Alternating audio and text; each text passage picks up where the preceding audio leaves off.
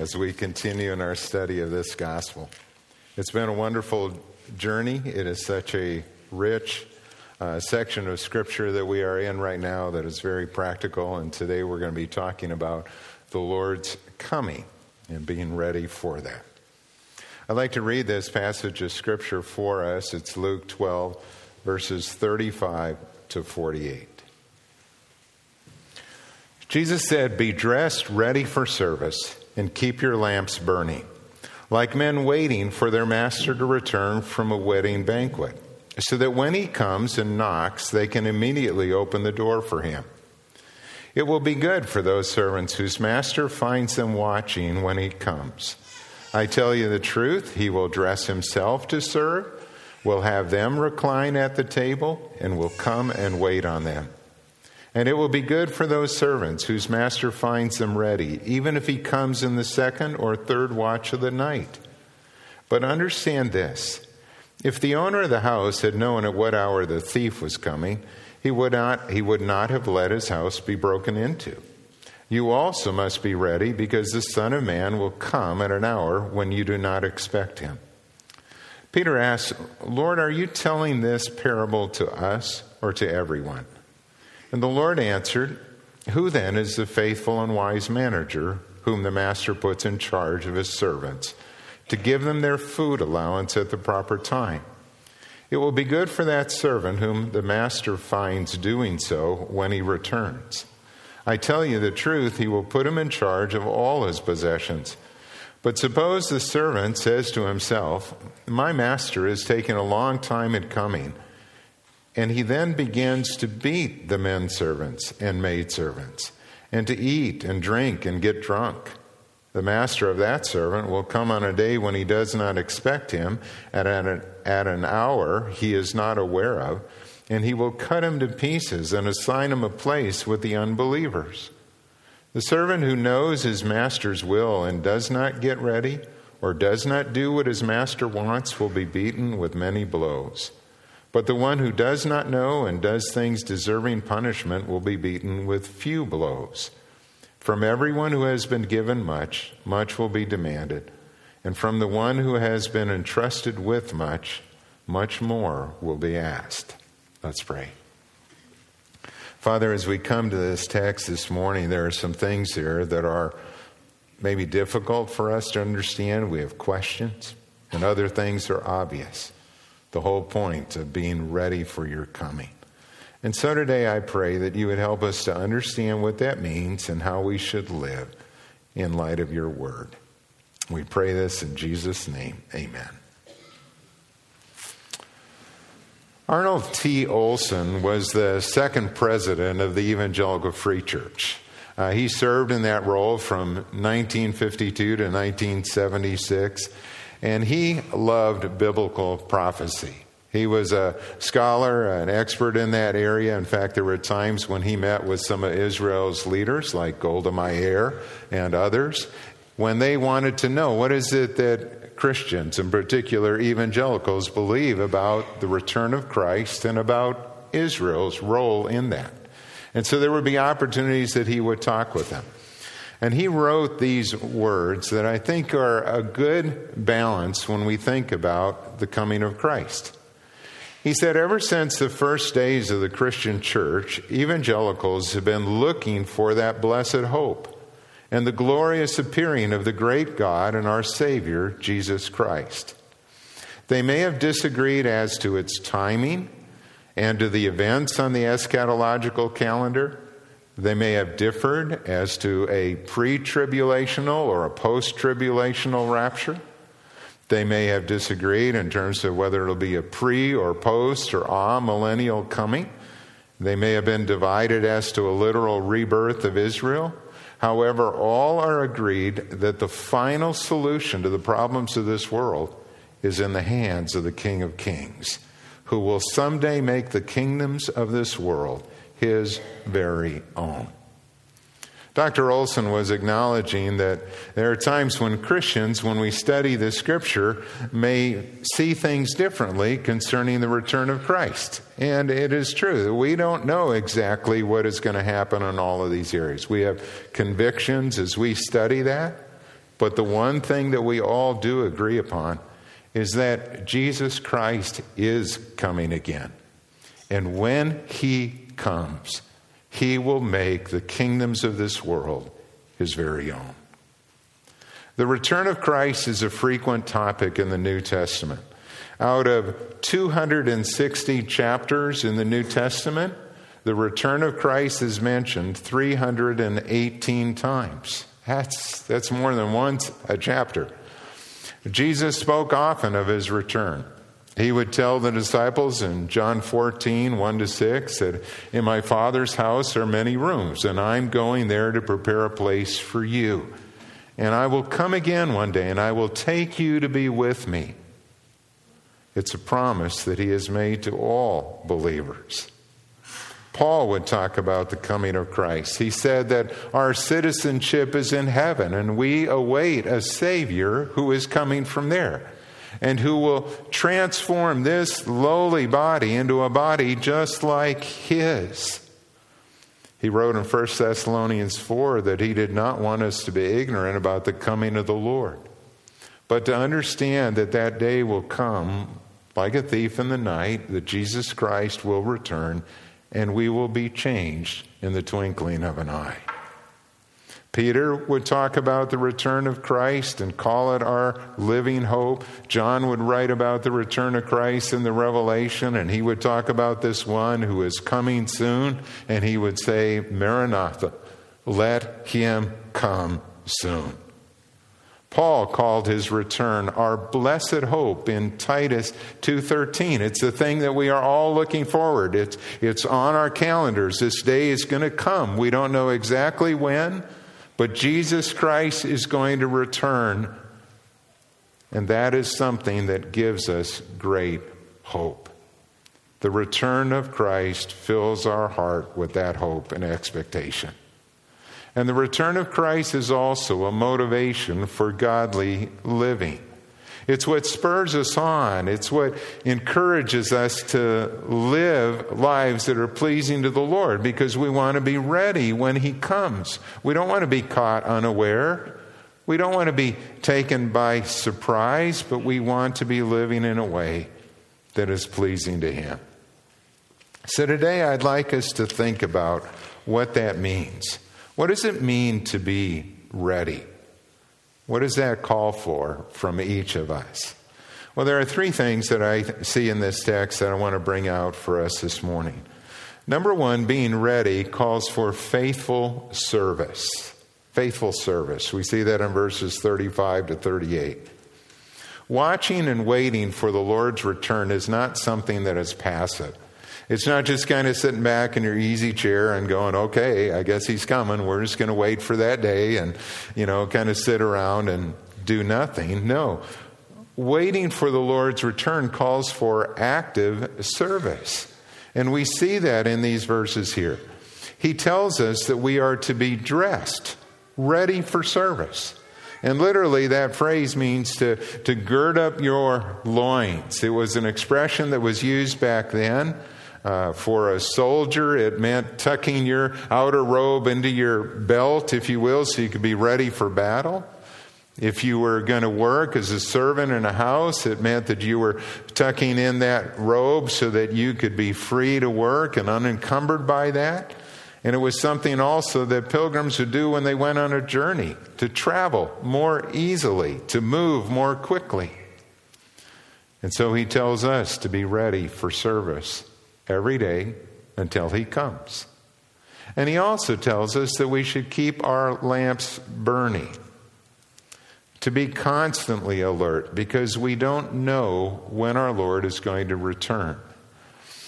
And even some have suggested that this phrase, when Jesus says it'd be good to keep those lamps burning, so whether it's in the second or third watch of the night, you will be ready. There's a suggestion there that his coming may be delayed, that it may be later than people had expected initially. And so we wait, we watch, and we are ready. He gives us an example in verse 36 of what that is like. It's like men waiting for their master to return from a wedding banquet. They don't know when he's coming. They know he is coming. So they keep the lights on. And they are watching and waiting so that when he returns, they can open the door for him immediately.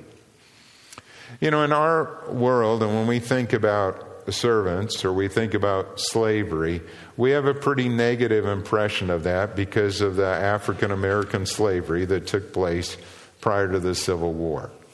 And that kind of colors what we think about this. And so when I was thinking about an image that perhaps is a little bit better or more like what took place in the New Testament where they had household servants, perhaps a better picture would be something like the recent TV series Downton Abbey, where many of you probably watched that and you saw in this British household that was a noble family, they had servants who took care of the household chores. It was their employment, their work, if you will. But they were there to do whatever the family asked of them. If the family went away, they were supposed to be ready, waiting for their return. Sometimes they traveled with them on their trips and took care of their needs. And you also got a picture there of how some of those servants were loyal. They were trustworthy. They were like part of the family. They were faithful in what they did. You had Carson the butler or Bates the valet, or Anna, the personal maid, who took care of the needs of those that they were working for. They were good stewards that could be relied upon to do things well. But there were others who chafed in that role, and they could be deceitful or disloyal. You had Thomas, who was always kind of scheming behind the scenes, and O'Brien, who was another woman who was scheming and kind of trying to play things to her advantage in some way. But what you saw is that those who were faithful were well cared for and rewarded. And those who were not were either dismissed or disciplined because of what they have done. So it will be when Jesus returns.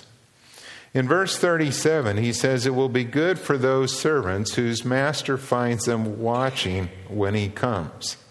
And then he says something that is just striking. I mean, I want you to hear it again.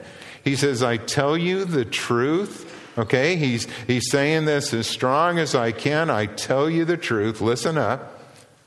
That he, the master, will dress himself to serve and will have them, the servants, recline at the table, and he will come and wait on them.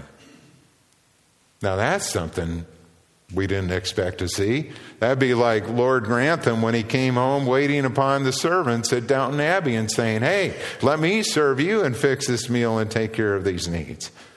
But here it is, the Lord Jesus who is saying that to his disciples and to us. How would you feel if Jesus took off his outer garment and washed your feet? I mean, I have a feeling that some of us would respond just like Peter did. We'd be going, no, Lord, no, I don't deserve that, Lord. Lord Jesus, it's me who should wash your feet. And Jesus says, no, I want to do this for you. It's what Jesus did in the upper room in John 13 when he washed the disciples' feet. And it's what he may do at the marriage supper of the Lamb in Revelation 19. We don't know. We don't know what's going to happen in that great celebration that is yet to come. But it is Jesus who will throw the feast and who will welcome his bride, the church. And that is going to be a joyous celebration when we all gather there with him. There will be food and there will be laughter. There will be joy. There'll be this fellowship that we enjoy together. And it is Jesus who is the host and invites us to come to his feast. Being ready for his coming calls for wisdom. Every day it calls for us to make good choices about how we spend our time, the things that we do with the gifts that we have been given, how we care and treat the people around us. and how we honor and serve Jesus Christ. Here Jesus uses the example of a wise homeowner who wants to protect his property. We see that in verses 39 and 40, and he shares that example that if the owner of a house knew at what hour a thief was coming, he wouldn't have let his house be broken into. You see, the trouble with thieves is you don't know when they will strike, and so you have to be ready all the time. You take prudent steps. You lock the doors. Maybe you install an alarm. Maybe you have a camera on your property.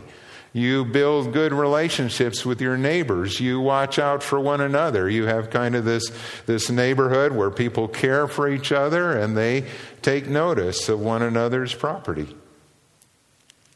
When I think about what's going on today with the internet and internet security, you have to be constantly vigilant. Passwords, filters, don't open emails that have attachments that you don't recognize or that look suspicious. There are criminals with cyber activity that are trying to take your stuff any way that they can. And we live in that kind of world where we need to be constantly ready.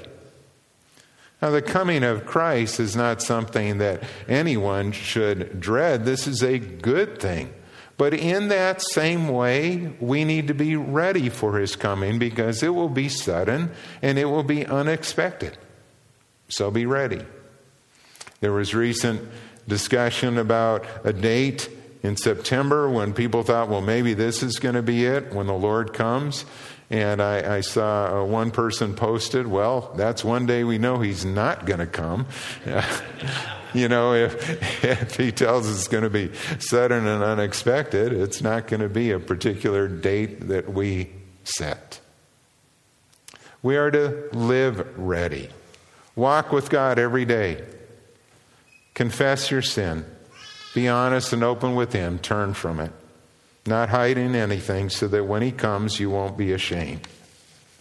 Live your life going about your work, taking care of your family, serving in the church. Be faithful in your marriage. Love your children. Love one another. You see, it's not like we have to do something extraordinary here to be ready. No, it's living our lives in a way that is pleasing to God. It's doing the things that we should be doing, going about our life in that way. And you will be ready when he comes.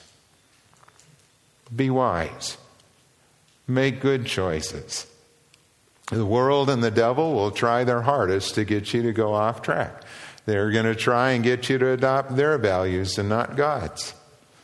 You know, we see that in many ways. It is the temptation to sin that can be quite blatant and in your faith, or it can be subtle things that come up that just kind of get us to want to be comfortable and settle in and just enjoy all the things in this world and not put God first in our life. For example, the average American watches TV for nearly 30 hours a week.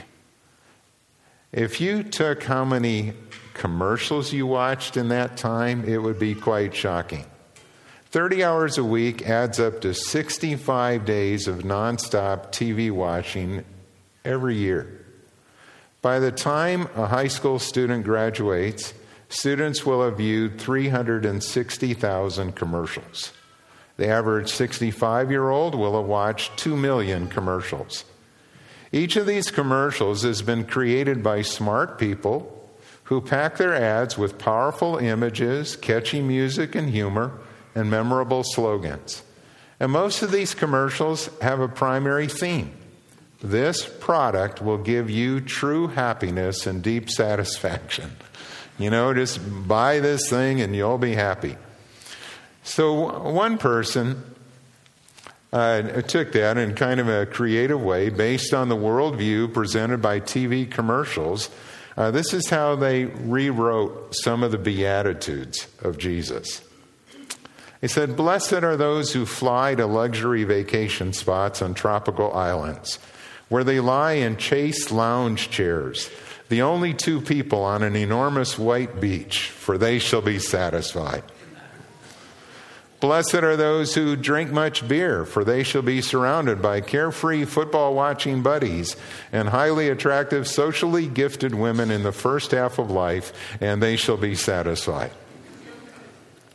Blessed are those who have the latest smartphone, for they shall gaze on a screen swirling with color and shall get all the information they need just when they need it, and they shall be satisfied. And blessed are those who have outstanding kids. Verily I say to you, highly blessed are those who have a golden Labrador retriever bounding along on that slow motion video day of playing with the kids in the park, for they shall be the envy of real families everywhere, and they shall be satisfied. You get these images that the world says that if you have this, do this, buy this, this is what's going to bring ultimate happiness. And Jesus comes along, as we saw last Sunday in the message. And he tells us that life is more than food and clothing. He tells us the pagans run after all such things. But seek his kingdom. Put God first in your life. And these things will be given to you as well. He will take care of our daily needs. The most important thing we can do is to put him first and follow his will for our life. So choose wisely how you spend your time and money. Choose your friends wisely. Do they encourage you in your relationship with God, or do they pull you back and pull you away from Christ? Love God, love people. Stay in his word. Be a people of prayer. And use your gifts in a way that will honor him. And thirdly, being ready calls for obedience. And we see that in verses 41 to 48. Who is this parable for? Peter asked. Is it for us or for the crowds? And from what Jesus tells us in the story that follows, it really is a parable for the disciples and for all who would follow Jesus. The description here is of a large household where one of the servants is made a manager. He's a steward over the rest of the servants. Or to take the analogy of Downton Abbey, he's Carson the butler, who's over all the other servants in that household. The reward for faithful service here is not idleness. You know, it's not you do a good job and then we're going to set you up where you can rest and everybody else is going to wait on you. No, the reward for faithful service in God's kingdom is even greater service, greater opportunities to serve him. We see that in verse 44, where he talks about that. I tell you the truth, he will put him in charge of all his possessions, this one who has served well. We see it in Luke 19, in the parable of the 10 minas, where each one had been given a mina to put to work and had been given this treasure proportionate. And this one who had been given 10 minas put them to work and was faithful. And Jesus says to him, take charge over 10 cities in the eternal kingdom.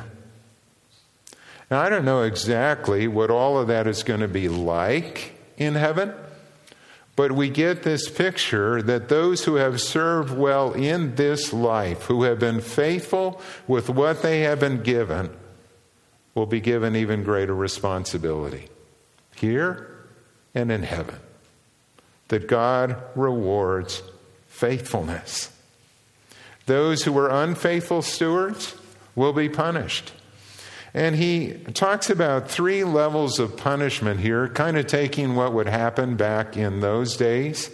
And so we can't take this and apply this like directly to what is going on today here with us. But there is a definite point that comes out of this. In verses 45 to 48, he talks about these 3 levels of punishment.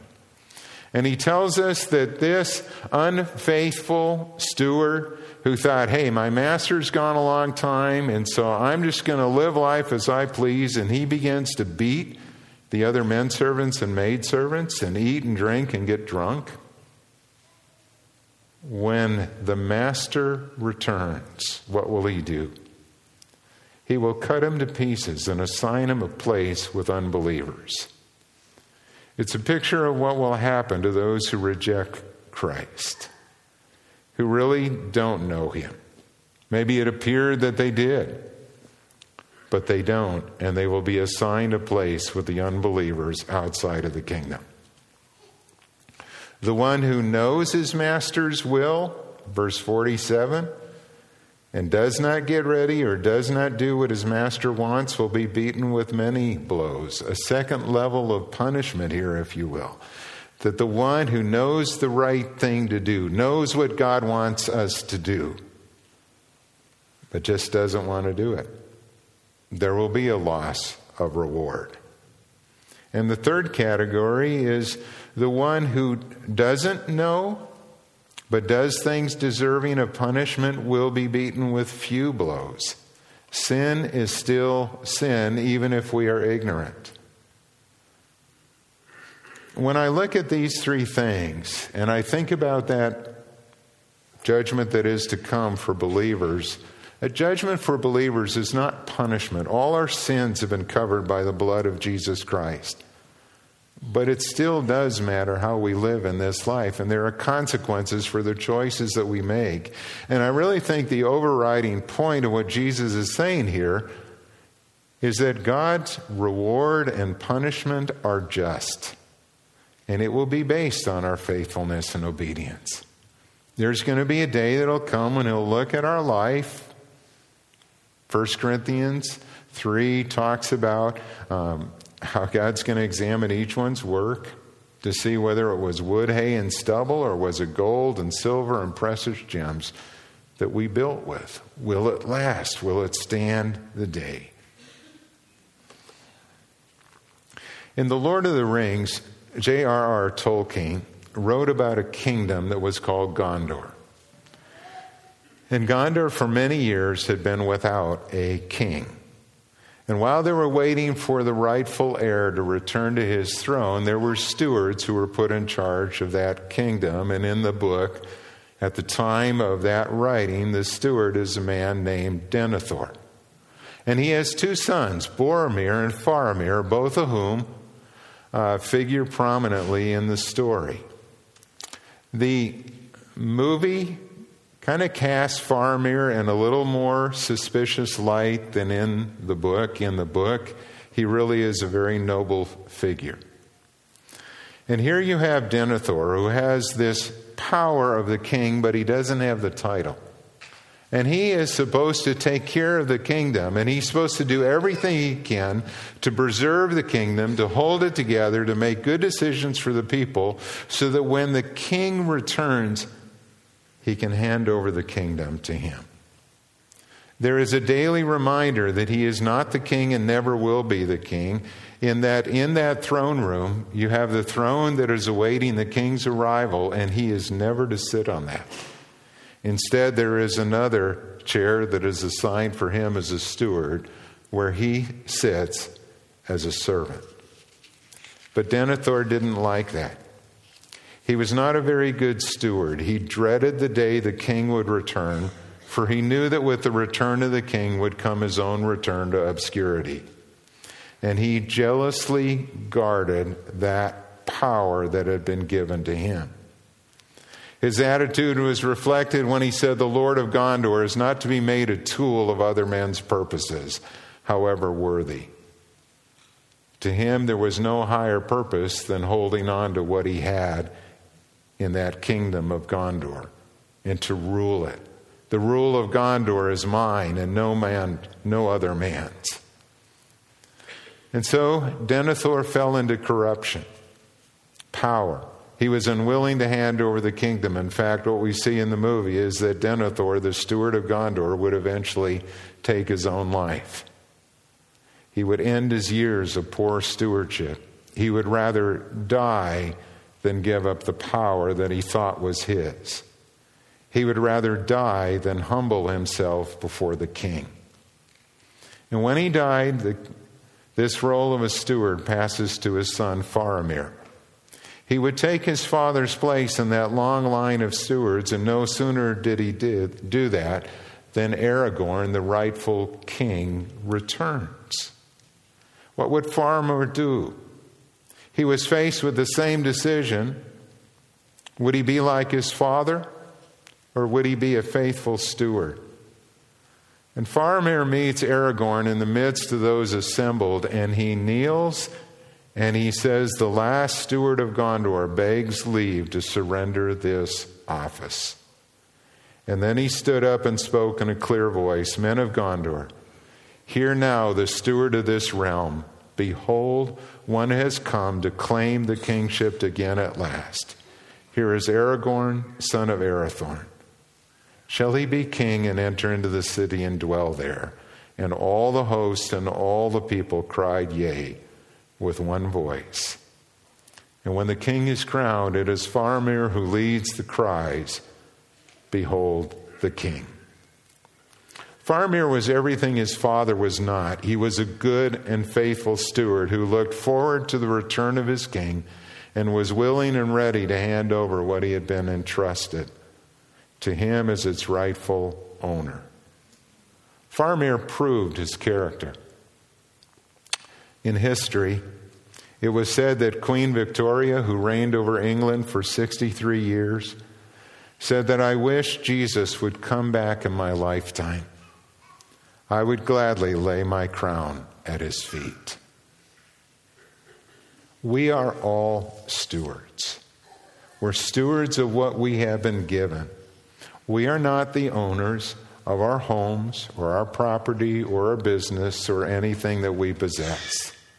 Our life, our home, our children, our possessions, they're all in God's hands. And he is the rightful owner. We're just here as stewards to say, "Lord Jesus, what is it that you want me to do today? What is it that you want me to do with the gifts and resources that I have been given? Where do you want me to serve in your kingdom?" And our role is to serve him well, faithfully using what we have been given for his glory. You know, I think about that even with this church.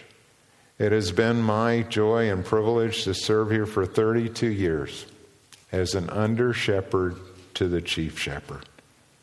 It's not my church. It's not your church. It's the Lord's church. And we need to hold things loosely and gladly lay them at his feet. To whom much is given, much will be required, Jesus says. And to we who have been given great privileges and opportunities to grow and learn and serve, and great resources, have that responsibility to use it well for his kingdom. Jesus calls us to be ready at all times, because we don't know that decisive moment when he will come. But when that day comes, everything will change. Those opportunities that we have had to serve before his return will be gone. Books will be opened. Lives will be examined. But if we walk with God each day, if the pattern of our life is to trust him, it's to be a people who are in his word and prayer, it's to be a people who are living in fellowship with God and with our brothers and sisters in Christ, if we are walking in obedience, when those key moments come in life, we'll be ready. And when Jesus Christ comes, we will be ready for his coming with no regrets. Let's make that our aim, to live and walk in a manner worthy of the Lord. Let's pray.